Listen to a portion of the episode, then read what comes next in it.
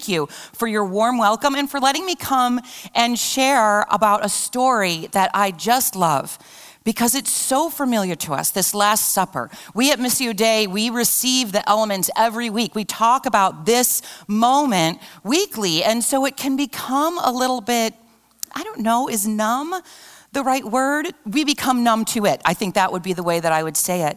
But when I have the opportunity to sit in this passage, God every time never fails to bring new richness and depth to it. And so I'm really excited to be sharing from this story with you. But I never want to assume that people know how all of this Bible stuff works. So let me just give you a little brief introduction. This moment in the life of Jesus and his followers, it is recorded in each of the four gospel accounts. The writers of the gospel, Matthew, Mark, Luke, and John, all mention this moment. But the thing that happens with the Gospels, we have to remember, is that they are not all exactly the same, because this isn't like a news reporter recording exact and precise events, even though we could have a side commentary about how well news reporters really do that. We won't go there, but this is not like that. This is somebody more like four individuals who have gathered stories as time goes on, and they realize we've been hearing these accounts about the life and ministry of Jesus and his teachings, but time is going on. We need to record these for the next generation who isn't hearing things firsthand. And just like it would be if ye all went to a wedding feast, we would come away and emphasize different points. Different order of things wouldn't be the biggest, the exact language. There's going to be nuance, as what they're hearing is really about getting to the heart of what's happening. And so with all four of these gospels accounting this important meal, that's our first indication. Last Supper, super duper big deal, because all four of them are like, we're giving this some real estate in our accounts. But all of them do it a little bit differently. We are rooted in the Gospel of Luke, so I'm going to springboard off of Luke, but I'm going to let you know that all of the accounts have kind of a same broad stroke order of things. Judas agrees to betray Jesus. They share a big meal. Bread and cup are shared by Jesus to the disciples. And we learn that Peter will deny even knowing Jesus. That broad stroke order, we're gonna take this a little bit like a sandwich, okay? If you're an imagery person, we've got betrayal, meal, denial. All the gospels have that as our sandwich. Now John, ever the poet, doesn't focus on the bread and the cup. He actually talks about this moment. We won't read it, I won't get far into it, but it's important. Same meal where Jesus stops and washes the feet, the dirty, grimy, sandal-ridden feet of all of the disciples at this table. So John's focusing on this act, and he says, as I have come to serve, you serve one another. Luke talks about the service this way, because they argue about who's going to be greatest, and Luke says it's not about that. The greatest among you is the one who will serve. The leader among you will be the servant, like I am doing. That's a paraphrase. So all of them are, there is this arc of service as well, this humbling service that Jesus is showing at the same time that he's showing about breaking bread and spilling the cup. But our sandwich for this morning, our broad stroke sandwich, Judas will betray, bread and cup will be shared, and Peter will deny. This is our broad stroke moment that we see. Let's start by putting our sandwich in a little bit of context here. The location and the timing. The location is Jerusalem. At this point in the nation's history, the holiest of holies, the presence of God, the temple of God is located in Jerusalem. This is their holy city, the city of David, the promised land. It's a big deal location in their cultural mindset. And the timing is Passover. This is not accidental. We hear that in all the gospel accounts. Luke has made it clear for a long time that Jesus and a lot of these teachings have been going toward Jerusalem. This is the momentum we're carrying towards a culmination of sorts in this holy city. And the location of the Holy Temple is during Passover, when tons of Jewish faithful people would be making pilgrimage to this holy city in celebration of this really, really important day. So an equivalent would be, that the size of the city would swell way beyond its normal capacity. If you've ever gone walking around in like Grant Park on a normal spring day, and then you go at Lollapalooza, that's kind of like the swell. Like everybody is coming to this one spot. Hustle and bustle, lots of people, commerce taking advantage. There's an energy and excitement in this central location to their cultural mindset. And so I want to just pause for a second to talk about the importance of the timing. Location is important. Timing is Passover. Super quick. Harkens back to Exodus, the time when the people of God, the Israelites, the Hebrew people, were slaves in Egypt. And God sends Moses as his prophet to go to Pharaoh and say, let my people go. And Pharaoh's like, no, I don't think so. And Moses is like, well, here's a plague. And he's like, I changed my mind, maybe not, go, stay, whatever, like 12 times. And so the last one of these is this really intense moment where God says, you need to let my people go. And if you don't, I am going to send an angel of death over the whole area, and tells the Hebrew people through Moses, the only way you and your household will be saved and free is if you take a sacrificial lamb, a perfect unblemished lamb, and you sacrifice it, and you put the blood of the slain lamb over your door, and the angel will pass by you and instead go to all of the people who are holding you as captives, and this angel of death will come, but you will be safe. It will pass over your home because of this spilled blood of the lamb, and the people indeed have this happen, and God frees the people. The slaves get liberation, and they are freed from slavery after this Passover. And so every year, God says, do this thing in remembrance. And so this is a very rich and important part of Jewish culture, liberation, freedom from bondage. This is what is deep in their cultural imagination. Now, fast forward thousands of years, and Melissa Pillman, in her young teens, then Melissa Mann, is invited to a Seder dinner. That's the Passover dinner at the friend, my bestie is Jewish, and she invited me to Grandma Dorothy's house. And I know about the Exodus story from my Bible, but I've never experienced a Seder dinner. You guys, it's so beautiful. It's so rich in history, but I'm a dummy. I'm like 13 or something, and I've never been to a Seder dinner. And so when I sit down with my friend Amanda, and Grandma Dorothy gives me this plate, and the plate has on it, I texted Amanda to remind me. It has a hard-boiled egg, like pickled, to symbolize rebirth. I don't know if you've ever eaten a hard-boiled egg at a social event. It like gets lodged and it's not comfortable, right? It has salt water to represent tears of the slaves. It has parsley, a bitter parsley for spring and rebirth. You dip your parsley in the salt water to show that both spring and rebirth and tears can coexist, right? It has more. It has bitter herbs, tastes like horseradish. It has matzah, which is really good in soup, but really dry without it. That's an unleavened bread because the slaves didn't have time for yeast, for the bread to rise. All of these deeply symbolic. And Grandma Dorothy hands me a plate of like horseradish and herbs and a pickled egg. And I'm like, taught you eat what's put in front of you at a dinner party. I think this is the spread of the Seder dinner. So we're going through these prayers. I'm eating parsley. I hate horseradish at this point, but I'm just eating it. I'm trying to choke all this down. And Amanda's just laughing at me because she knows this is not the meal, right? This is the deep symbolism of what's to come. And as we continue to stay at the table for a really long time, out comes the feast. The brisket melted in my mouth. I had no idea. I was so mad that I forced down that egg.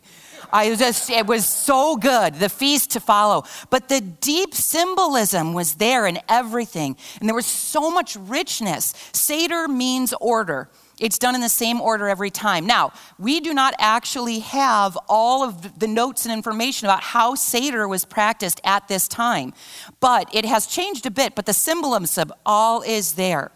And indeed, this moment, so it's really important that this is happening at the Passover for the faithful people of God. That's what I want us to take away. Because indeed, this moment, what we now call the Last Supper, rooted in Passover, has caused Christians so much debate on theory through the years. The good news is I'm not going to go into this, but in case you like dig theories and deeper theological things, these are important. Things like, well, look at Judas and Peter. Where's predestination versus free will?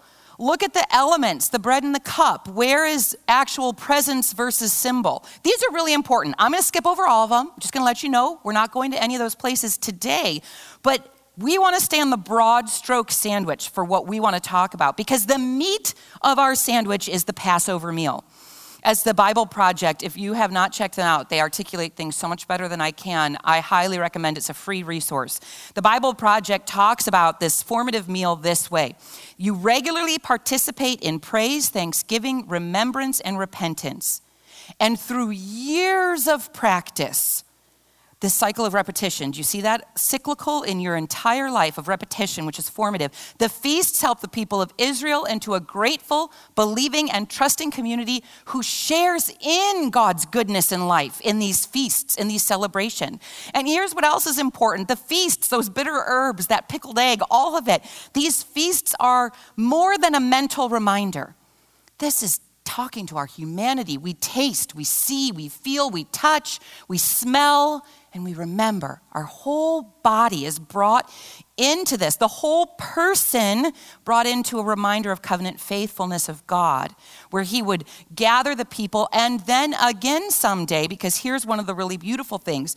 This is what happened before, but here's language that all these people knew was a promise of God that would happen again, given through the prophet Isaiah, starting in 25. Someday, they don't say that, but this is a future prophecy. On this mountain, the hill of Jerusalem would be considered like this mountain, this high point where the people of God is. On this mountain, the Lord of hosts will make for all peoples a feast of rich food, a feast of well-aged wines, of rich food filled with marrow, of well-aged wine strained clear, and he will destroy on this mountain the shroud that is cast over all people, the sheet that spread over all nation. He will swallow up death forever. You guys, this is future kingdom promise in feast language. So we're sitting here with a feast that remembers God's faithfulness in the past, and we're remembering that this also is an indication of a feast still to come.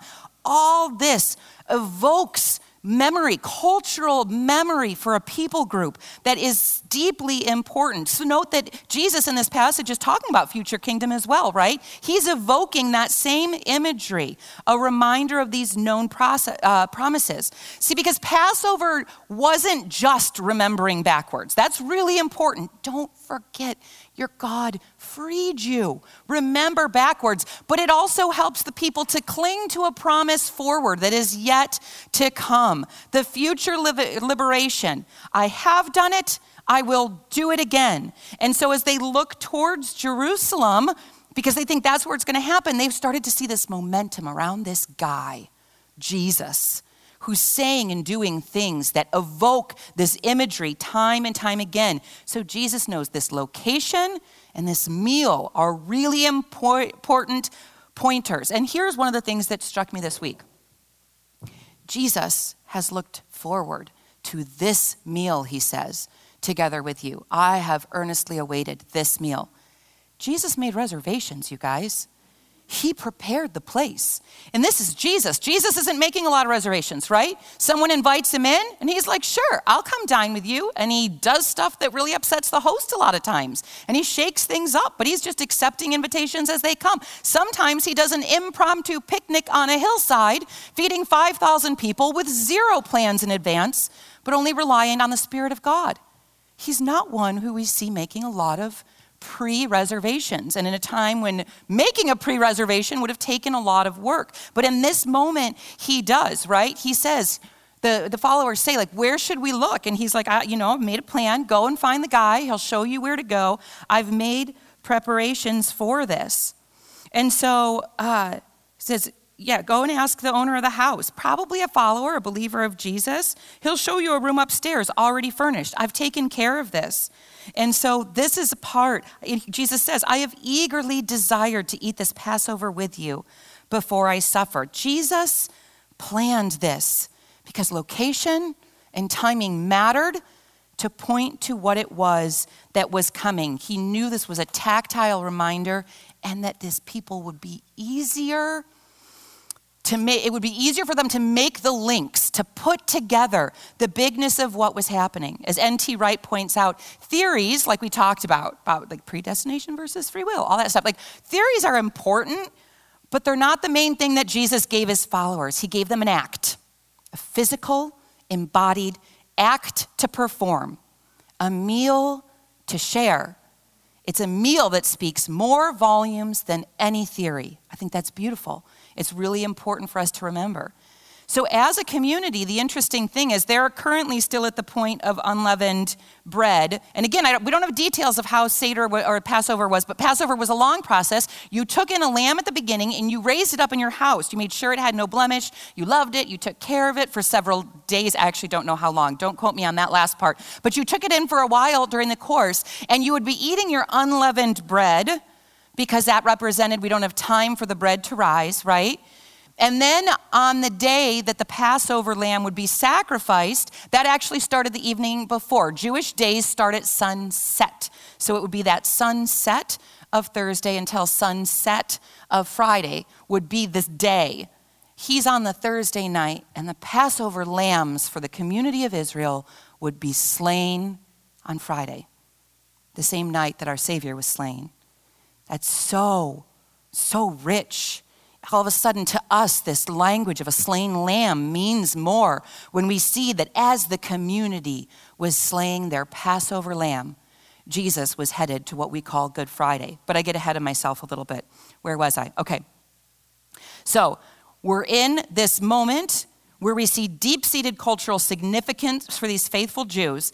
The Passover then, Jesus is establishing God's plan right now. It's happening at this table, feasting together through Christ, and still to come, because we know that Isaiah promise, and he's talking about future kingdom.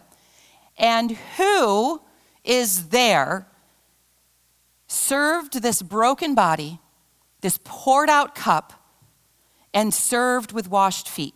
Who's there? Mr. Betrayal and Mr. Denial are at the table for the whole thing, the two sides of the sandwich. Judas will betray, Peter will deny. These two sit at this table in this moment, seeped in cultural significance, with squeaky clean washed feet and full tummies, served by Jesus, Judas and Peter both. And Jesus knew every bit of their failure, and he still served them nonetheless. Jesus could have waited. He could have waited until Judas left. He could have corrected Peter and be like, get out of here so you don't deny me. Let's avoid that big mess up. Jesus does none of that. He washes their feet. He serves them the bread and the cup. He lets them both see the significance of what is happening. So Jesus has taken this and said, this is my body. It's representative, and he holds this bread. He's still present. He is present holding the bread. And so he's saying, this is it. I'm giving you my body. I am pouring out my blood into sacrificial death. He takes the place of the sacrificial lamb. And so that in the next 24 hours, when they're like, what the heck just happened? This isn't the way we thought it would go. They couldn't help but to link the bigger significance to what it is that's happening. The Greek word as he gives thanks is Eucharisto, which is where we get our Eucharist. And we don't need to geek out on language. It's just really a beautiful thing because it's a reminder that he's giving thanks. It's not something we do for Jesus. It's something Jesus has done for us in the Eucharist. And we do this with Jesus. This is participatory language. It's something we participate in every week. There's a spiritual presence and a significance. The Apostle Paul to the church in Corinth says it this way: is not the cup of thanksgiving for which we give thanks a participation in the blood of Christ? Is not the bread we break a participation in the body of Christ? Judas and Peter were both a part of the participation in this moment. But the thing I see as I look at it is that Judas went forward and he felt the weight and the guilt and the shame of what he had done. He tried to give the money back and they wouldn't take it. Judas felt all of that and he allowed it to win. He allowed it to win to the point where he took his own life, thinking that that body and blood didn't cover him. But he had been served it.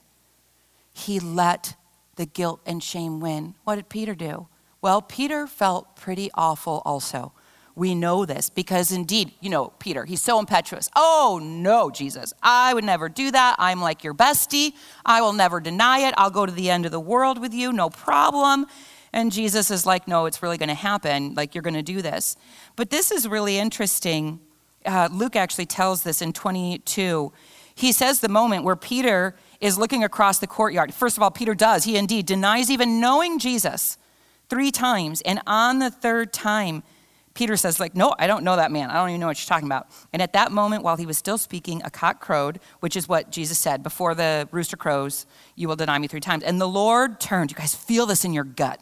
Put yourself in the feet of Peter. The Lord turned and looked at Peter, being beaten like across a courtyard. This mangled friend of yours looks and catches your eye. And Peter's stomach sank, I'm sure. Then Peter remembered the word of the Lord and how he said, before the cock crows today, you will deny me 3 times. And he went away and wept bitterly. Don't think for a second that Peter doesn't feel guilt and shame, as Judas did too. He feels it. Like, I did that. I said I never would, but I did that. But what does he go on to do? He goes on to become one of the pivotal voices in the early church, leading the early Christians in the way of Jesus with a humility that he did not bear before this big mess up. But now he bears it. And the Gospel of John tells us that when Jesus returns after being crucified and resurrected, and before he ascends, he's like walking on a beach with Peter and asks 3 times, do you love me? And Peter's like, you know I do. I'm like, I know I really messed up. Again, I'm paraphrasing. But I do, I love you. You know I love you. Then feed my sheep. We believe that 3-time question of do you love me and reaffirmation of love is to undo in symbolism, not in the forgiveness happened on the cross, but it symbolically symbolized the 3 denials being completely washed clean. And what do we have in Peter? We have someone who was riddled in shame and guilt for betraying, for denying his Lord, who now has been reinstated.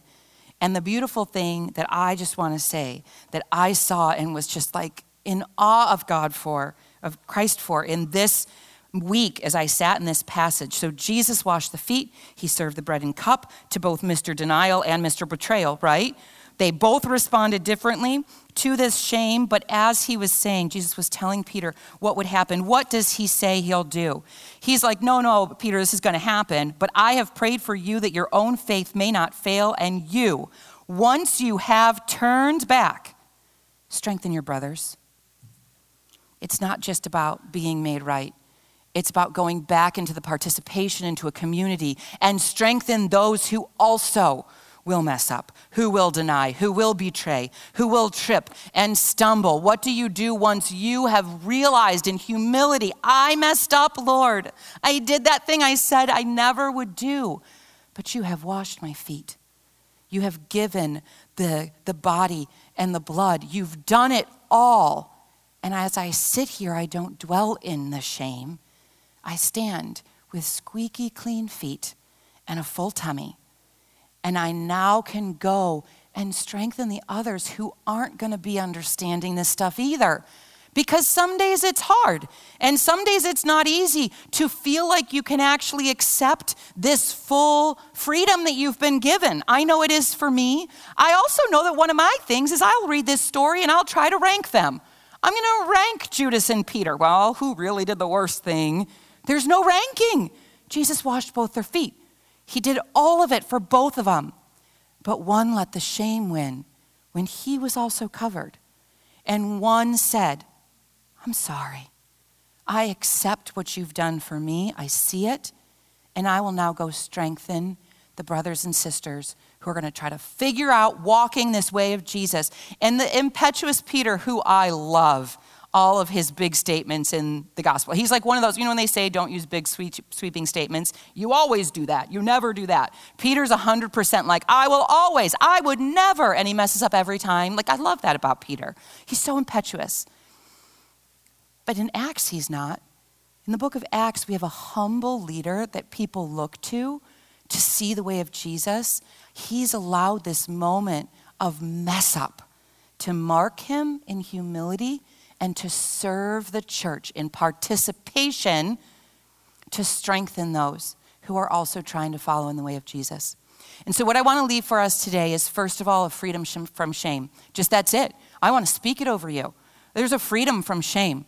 Jesus has already done all of the work. There's also no room for us to play the ones who rank. No ranking. I say that to me. There's no, that one was too much. That was over and above. No, there's no ranking in the fellowship of believers. And there is a room for the participation that says, and now in my humility, because I've messed up, how can I be here to strengthen you? And you for me, because we are doing this thing together. And so what I'm going to do is I'm just going to leave you to think about that. And I'm going to just say, however you all enjoy to respond, I'm going to read a passage, and I'm going to pray, and then I'm going to trust that what happens next is going to happen after I walk away. But remembering that this moment, remember this is, yes, a deep cultural remembrance backwards, a new thing happening now through Christ. This is where we dwell in the participation strengthening still, and a promise of future that is as sure as the liberation in our past, because our God is a covenant God. That is sure. And so I'm going to read you a passage about our Lamb in the future from the book of Revelation, and then I'm going to pray, and we're going to go on and respond to the word of the Lord. In Revelation 5:6, John, who sees this vision, says, "Then I saw a lamb looking as if it had been slain." Imagery, remember, standing at the center of the throne. He goes on to say, this lamb went. He took the scroll that no one else was worthy to read from except a slain lamb. All that imagery, right? Everybody fell down, and they had bowls of incense and songs, and they start praying the prayers of God's people, and they sang a new song saying, "You, slain lamb, you are worthy to take the scroll and to open its seals, because you were slain. And with your blood, you purchased for God persons from every tribe and language and people and nation. You have made them to be a kingdom and priests to serve our God, and they will reign on the earth." That's participation language that we've been invited to share into now. So we lean into the present time as we strengthen one another in the Lord in our waiting. And we just speak to each other, radical grace, restoration already brought through Christ for all who turn towards and say, I will not let the shame win. I'm going to follow in the footsteps of Peter, who could still mess up, but be restored and know that I then can have a purpose to restore those around me who are trying to continue to turn and walk into this never-ending love of Christ Jesus.